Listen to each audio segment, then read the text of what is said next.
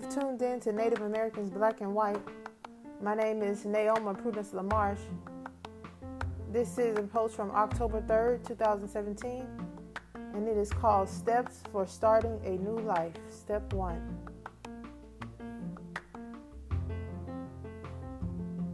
Let's just get right into it. Decide where you want to be or where you see yourself within the next year. Create a goal and plan for it. If you fail to plan, then you plan to fail. And if you don't stand for something, then you will fall for anything. What skills do you have? What type of work experience have you already developed?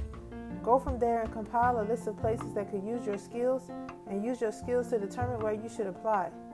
Don't overlook fast food. Fast food managers make over $40,000. All it takes is hard work and dedication to move up in the ranks. Then you could always start a business on the side. Think about it like that. That's how the successful people I know do it. They get a steady paycheck and save enough to start something of their own, usually to use both sides of their brain, or even just use their favorite hobby. Just start somewhere and stick with it. Don't move around so much, quitting jobs and losing your temper. Be the master of your own ship. Respect others and humble yourself in knowing that you must learn from others who have already made it to where you want to be. Be positive and always think of brighter days.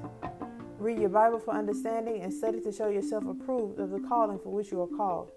If you believe God has a plan for your life, act on your faith. Without work, your faith is dead. Be blessed and have a great day.